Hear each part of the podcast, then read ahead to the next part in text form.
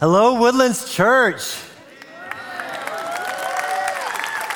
Welcome to the final message in our series, The Circus of Life. Doesn't life sometimes feel like a three ring circus and you're desperate for a break? But Pastor Kerry has been inviting us to break away from the crush of life, to join God in the greatest show of all time. So I'm Pastor Paul Looney, and I do oversee our recovery and counseling ministries here. I love what I get to do here because God shows up and changes lives in extraordinary ways. I also work as a psychiatrist. I am Dr. Looney. Um, I like to think there's irony there, but some people think it fits. so today's message is tightrope. Every great circus has a tightrope. But why is the tightrope tight? Well, it's simple. If you're going to walk on the air, you need something firm beneath your feet. If you're going to be relaxed as you walk into space, you need a rope managing a whole lot of tension for you. To stretch out of your comfort, to step out of uh, step out on the line, you need a rope stretched taut between two opposing and sturdy structures. In this way, the tightrope gives us a visual of the life of faith. We live in a physical universe. And if we're to be of any earthly good, we need to stay connected to the world we live in. But our eyes have been opened to a spiritual realm where we're told to fix our eyes on what is unseen. So, this spiritual tightrope is anchored in the real world and our past, but also deeply connected to our identity as children of God and our future with Him. It's this tension that supports and allows us to walk with humility and boldness in our journey toward eternity. This is exactly what Abraham, our father in the faith, experienced as he grow, grew in a relationship with God. Would you please stand with me in honor of God's word? As we read together aloud, Notice how the Apostle Paul highlights this tension in Abraham's life, walking, as it were, a tightrope in trusting God. Read with me Romans 4 18 through 22. Against all hope, Abraham in hope believed and so became the father of many nations. Just as it had been said to him, so shall your offspring be. Without weakening in his faith, he faced the fact that his body was as good as dead since he was about a 100 years old, and that Sarah's womb was also dead. Yet he did not waver in faith, sorry, uh, through, through, sorry, through unbelief regarding the promise of God, but was strengthened in his faith and gave glory to God, being fully persuaded that God had power to do what he had promised. This is why it was credited to him as righteousness. Let's pray. God, open our eyes to see your kingdom in a fresh way.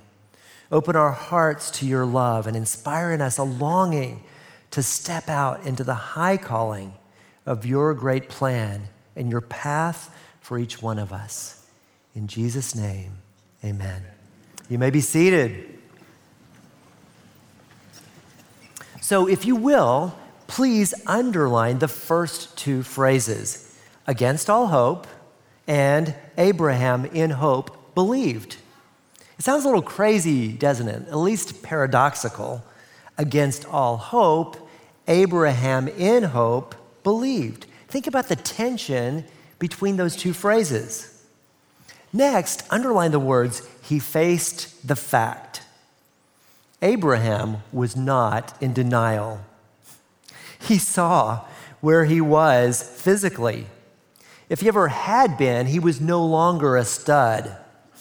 His fathering days were long gone, and Sarah, his wife, had always been barren, and now she was in her 80s.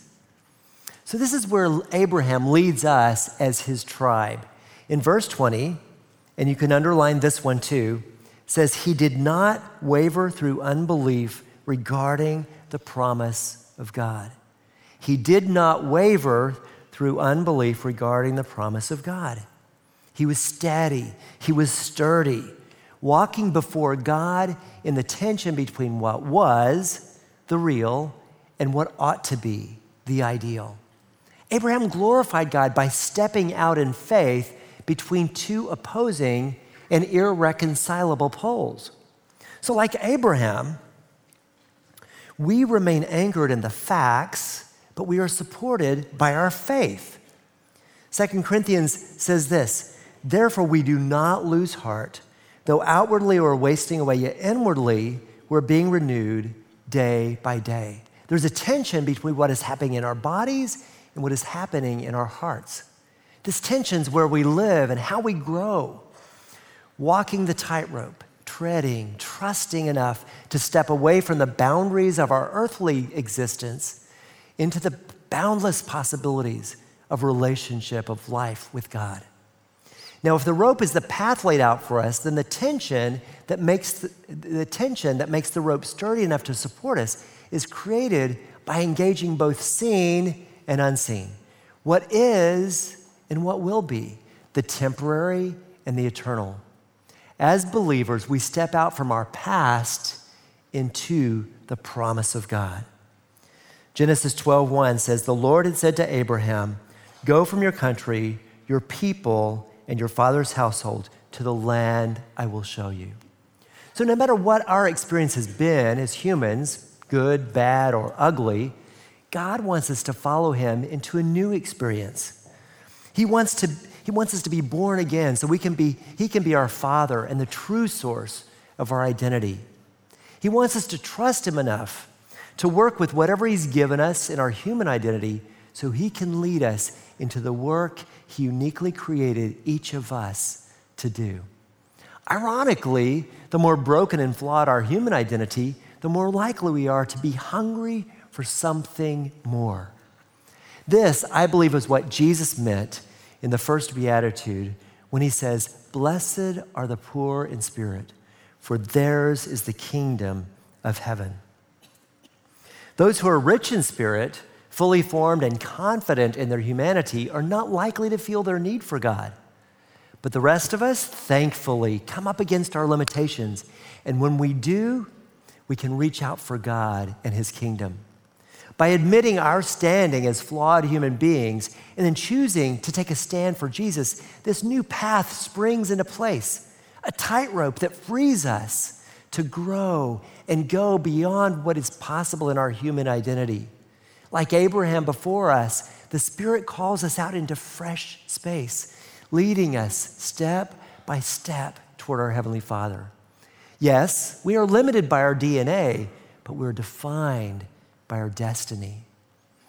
The great thing is, the more broken we are, the more blessed we can be by stepping out in faith. The further we've been from God, the more we are the less we are tempted to go back to our old ways and the sturdier our walk becomes. I see in my own walk, the more squarely I face my brokenness and depravity, the more grateful I become, the more firmly I keep my feet on the path. 1 John 3 1 says this See what great love the Father has lavished on us, that we should be called children of God. And that is what we are. As God's children, we can trust Him. We can thrive on the tension between the two opposing ideas one, that we are sinful humans deserving of death, and two, that we are deeply loved and destined for eternal life. He has us. Like Abraham, we can be realists about the state of our world, our bodies, our abilities, but we can also embrace our value when we hear God's call. We can acknowledge what is true, but we cling to the truth. We fix our eyes not on what is seen, but on what is unseen. Since what is seen is temporary, what is unseen is eternal. 2 Corinthians 4 18. Between the facts and our faith, between our past and the promise, stretched between our DNA and our destiny, we don't deny what's true, but we embrace the truth. What is truth? Jesus and his words. Then Jesus said to those Jews who believed him, If you abide in my word, You are my disciples indeed. You shall know the truth, and the truth shall make you free. John 8, 31 and 32. So let me give you some examples. True, I have physical flaws, imperfections, and limitations. Truth, Psalm 139 says, I praise you because I'm fearfully and wonderfully made. True, I have limited ability to figure things out. Truth, Paul says in 1 Corinthians 2:16, I have the mind of Christ. True, I'm inadequate, but I can do all things through Christ who gives me strength. Philippians 4:13. True, I have little power to affect the problems of my world. Truth, in heaven's eyes, giving a cup of cold water is significant and celebrated. It's no good holding on just to what is true. We counterbalance what is true with the truth of God's word. Of course, sometimes the truth isn't so encouraging. Sometimes the truth hurts. True, I'm a pretty smart guy. Truth, we're all like dumb sheep who have lost their way. True, I'm not a serial killer. Truth, there are people dying in poverty and hunger, and I can contribute to, so that some of them can live. True, I'm not raising hell, but the truth is, there may be people who are consigned to hell because I fail to share the good news. If we focus only on the good side of our behavior, we can become proud, arrogant, self satisfied, self righteous, self serving, and complacent. We lose the tension necessary to keep us on the line. Likewise, if we hold only to the bad side, we can become demoralized, frustrated, cynical, hopeless, and self destructive. And it's certainly no good to swing from one pole to the other. That makes us a little bipolar, swinging between feeling like I'm the best to believing I'm the worst. This pretty much describes my early years. I grew up in a church which left me thinking that grace was what made up the difference between my very best and what God actually requires. So, when I believed I was doing my best, I would think, if anyone deserves heaven, it's me. Yet in those moments, I came face to face with my selfishness, my pride, my lack of obedience. I would think, if anybody deserves hell, it's me. Obviously, I was not secure in my standing because I was looking down at myself and my performance. And one sure way to fall off the tightrope is looking down. As I grew older, I, I, struggled because I doubted, not because I doubted the existence of God, but because I had no certainty of my standing with Him. I didn't want to be deprived of pleasure and the approval of other people now and later be turned away at heaven's, at heaven's gate. I became desperate and I cried out to God and so he brought people into my life who knew they were saved, not because of their performance, it was all about Jesus. I was looking at myself, they were looking to him. It was a great awakening, and I learned that the Holy Spirit was in me to encourage me, to comfort, to change me, to empower me. In the light, in the light of Jesus' work, I could rest, I could stop striving At the same time, this new relationship lit a fire in me. I just couldn't get enough of fellowship and following Jesus. I couldn't get enough of, of Him or His Word. Knowing Him finally connected with the, what was true with the truth, giving me a humble but secure place to stand. So, on this tight rope, I'm always at God's mercy, always dependent yet always held, trusting Him moment by moment for each step of faith.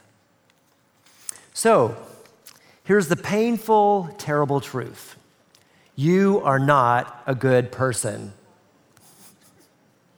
How do I know? Because you're like me. Besides, Jesus says it. When someone addressed Jesus as good teacher, he asks a pointed question Why do you call me good? No one is good except God alone. Of course, it is tempting to think that there are good people and there are bad people, and that, of course, I'm one of the good ones. This is the way most people on the planet think. They take comfort in being better than that guy. In fact, a lot of people think God can't reject them from heaven because I'm not a bad person. We think this way because it makes us feel safe. It makes us feel we're on the right side of the line. It makes us feel comfortable.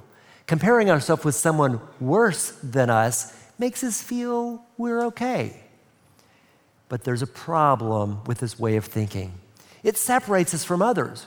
We see it when people come on Tuesday night to our recovery uh, meetings. They'll sit in a support group thinking, I'm not like these people. They're way more messed up than me. But not only does this create a, a destructive us them mentality, the more we invest in seeing ourselves as good, the less we can see or acknowledge when we do bad. The higher our self esteem, the more quickly we rationalize anything that might be seen as bad. It's a huge problem, and to some degree, we all do it. The truth is, no matter how bad you think you are, you're worse. you see only a tiny fraction of all the good you can do in this world that God has created you for. And we will give an account. No excuses. Jesus says, in fact, that we will give an account for every careless word. Ouch. Thankfully, that very bad news is part of the great good news. We cannot access grace if we feel we have no need of it. By definition, grace is unmerited favor. So to get it, I have to admit I'm unworthy. To ask for mercy, I must admit guilt. In recovery, the first step is an admission of powerlessness. To get help from a doctor, we have to admit we're sick. And there are only two kinds of people those who know they need help and those who don't know they need help. But we're all alike. We are all sick. We all need help. Every one of us is a mix of awful and awesome. Romans 3 tells us, For all have sinned and fall short of the glory of God, and all are justified freely by his grace through the redemption that came by Christ Jesus. So while Paul the apostle calls himself the chief of sinners, he also says that in Christ we are the righteousness of God. We are all awesome and we are awful. We are depraved and we become partakers of the divine nature. So the problem is our brains are limited. They have trouble holding on to two opposing ideas. We're much more comfortable if we believe we have things figured out. We like being able to make a judgment and move on. We have trouble endorsing two opposing ideas simultaneously. The psychological term for this is cognitive dissonance. And it actually creates tension in our bodies. So we feel this strong need to resolve it by coming down on one side or the other. We want to settle the matter. Am I a good person or a bad person? But there are some things we can't fully resolve. Take physics, for instance. The first law of thermodynamics states flatly energy can neither be created nor destroyed. But physics also affirms that before the Big Bang, there was nothing no energy, no matter, no time. Wait, what? Or how about this one? A single photon of light can exist as a wave and as a particle simultaneously. Weird, huh? Even weirder, that single photon of light can exist in two points in space at the same time. No, can't be. But it is. In these matters, most of us just yield to the experts. We acknowledge the craziness, the incongruity, but we give up trying to resolve the tension.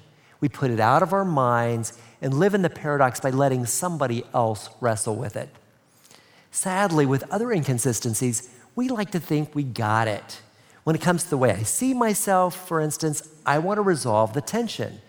I want to believe I'm a good husband and a good father. Nothing wrong with that, right? Well, it turns out the more I want to see myself in a certain light, the more I edit what I see and hear. I focus only on the evidence that supports my belief. I lean into facts that bolster my conclusion and lean away from anything contradicting it. If I need to see myself as a good husband, I disqualify feedback that indicates otherwise. Let me show you how it works. Let's say I, my wife Terry is hurt by something I say. I get defensive. I tell her she misunderstood me. I was only kidding.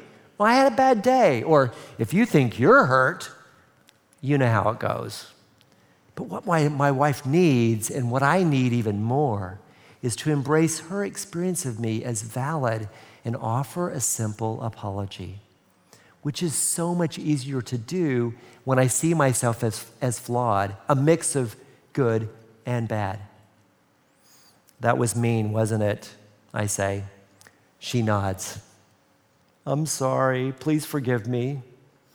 Okay, she says. And in that moment, we're back to good. And even if I do think she misunderstood me, it doesn't matter. Jesus shouldered a burden that was not his to bear, and he asks us to do the same. It is not about being right. The truth is, no one has blessed my wife Terry more than I have. No one is more committed to her well being than I. At the same time, no one has hurt Terry the way I have. No one has left her feeling more disappointed, frustrated, neglected, or betrayed than I. This is where I live. As a husband, I am fantastic and I'm a flop. But tension keeps the tightrope tight. I don't need to feel I'm the best or the worst. I've been crucified with Christ, so I don't have to defend. I can hold on to my own good perspective, but also connect deeply with my wife's experience of me. But only if I get out of my head and into my heart. But wait, if I said something bad, doesn't that make me a bad person? Well, no. No more than saying something nice makes me a good person. In Christ, our identity and our behavior find distinction. Paul in Romans 7 tells us that once we enter into a relationship with God and agree with what he says is, is right, that if I sin, it is no longer I, but sin that lives in me. My sin is not my identity, so I can confess it and turn from it. My past is not my identity, but it keeps me humble. What is true is overridden by the truth. The good news is, the more I own my own sin, the more I get of grace. To claim and enjoy God's grace, I must claim and admit my sin.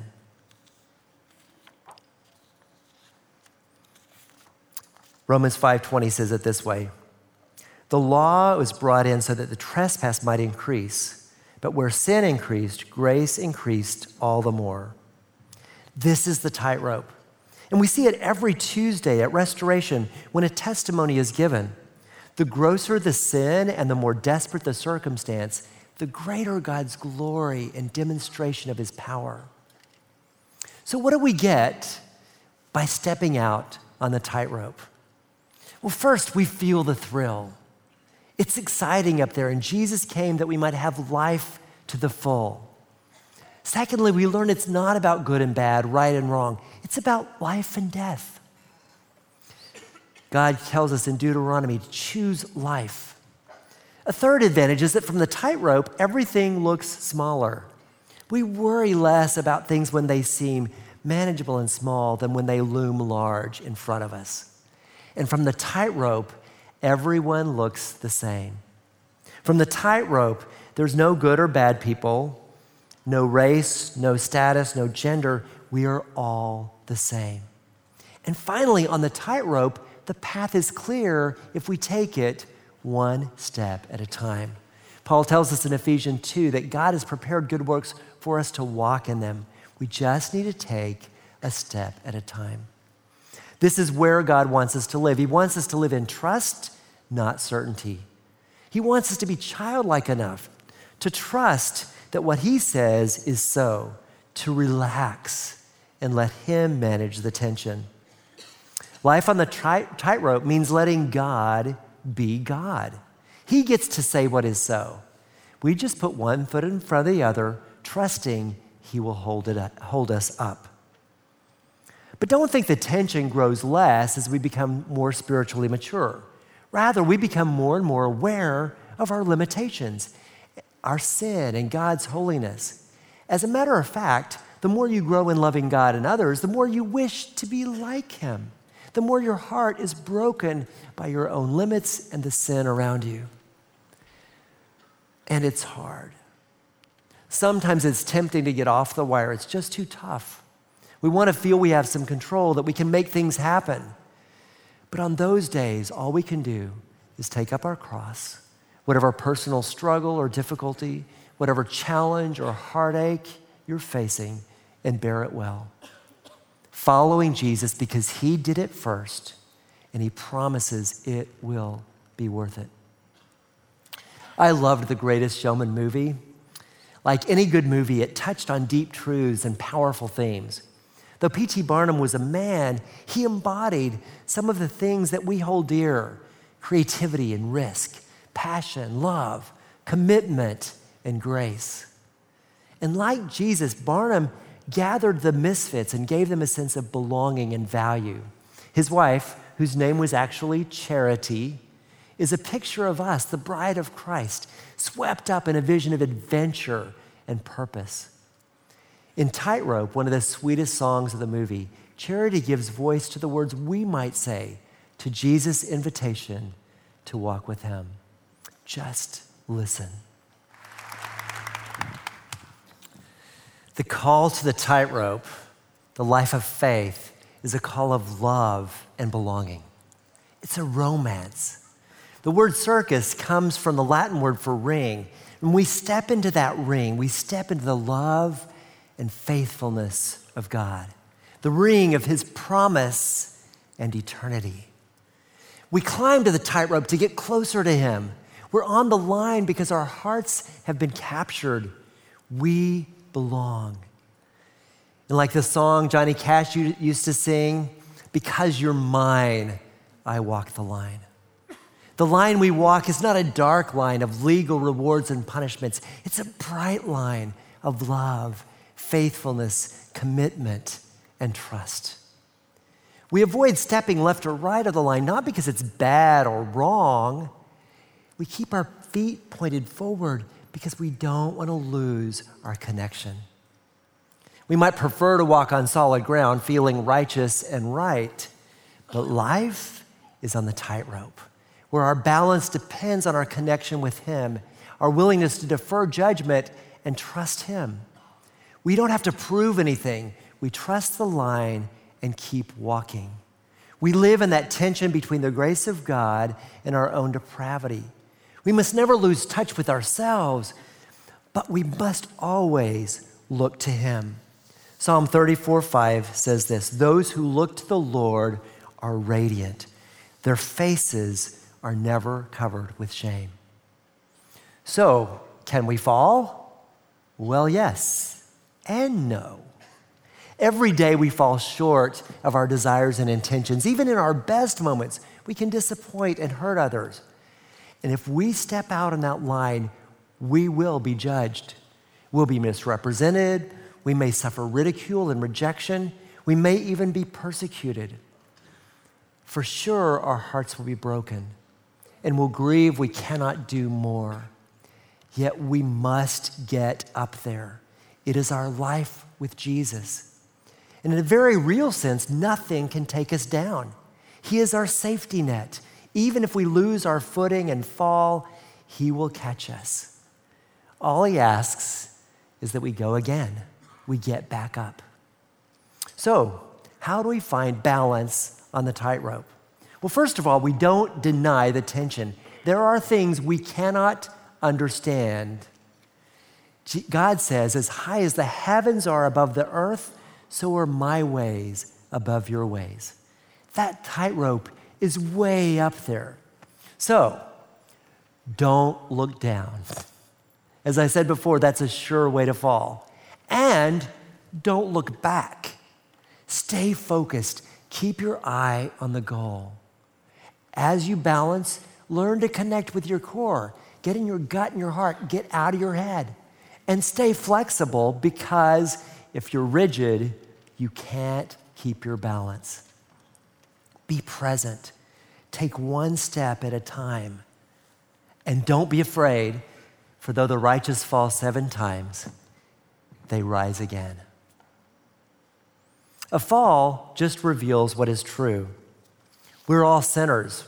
We're all imperfect. No surprise there.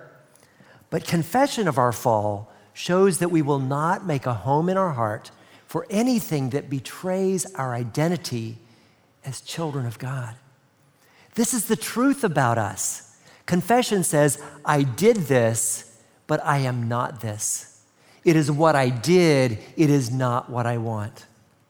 Like the Lauren Daigle song, You Say, When I am feeling weak, you say, I am strong. When I am feeling shame, you say, I belong and I believe. I believe what you say of me. There is a tension in the tightrope, but it holds us.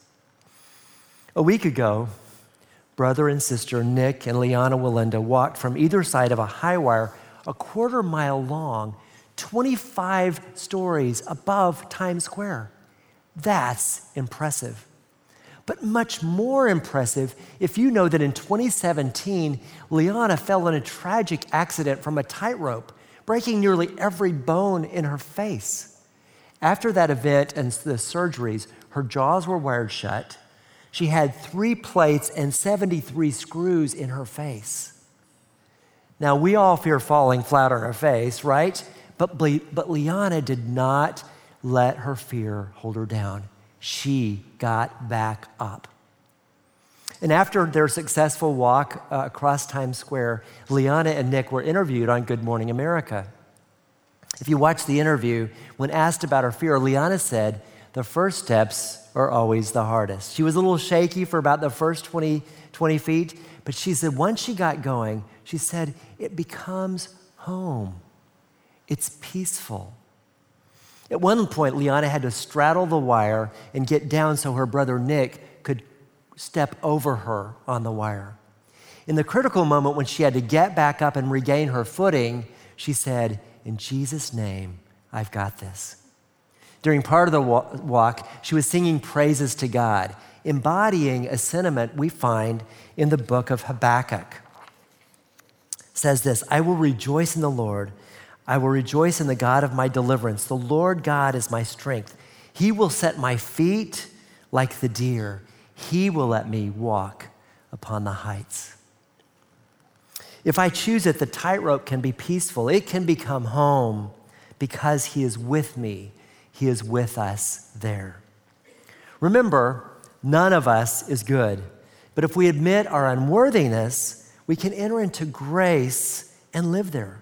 We can live in that tension between what is and what will be, between the known and the unknown, between our weakness and failure and the power that keeps us aloft.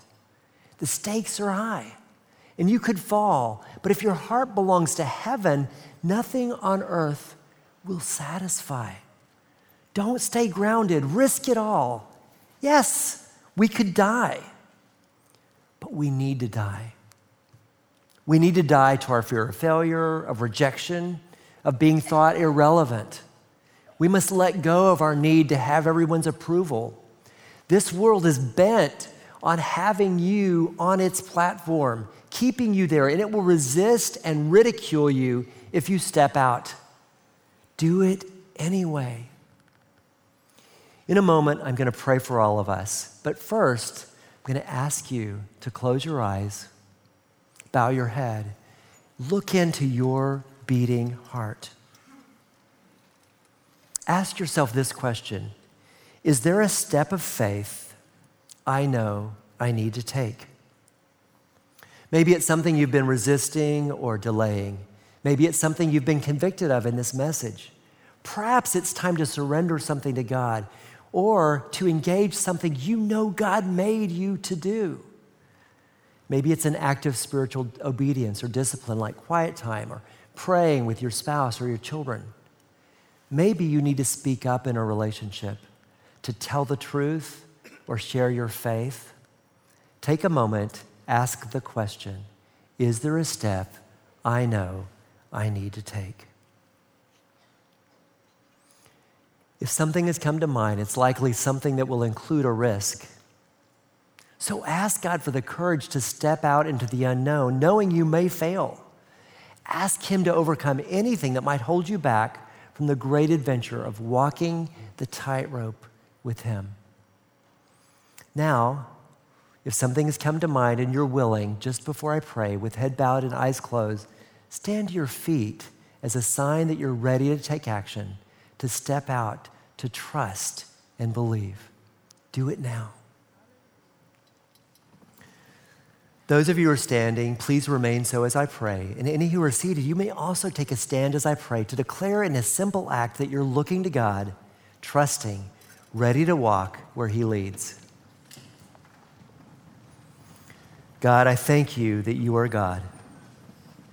Thank you that you invite us to a life of trust, a life of balance, a life of risk and excitement, of discipline and obedience. Thank you that your call is rigorous, it gives all and it asks all.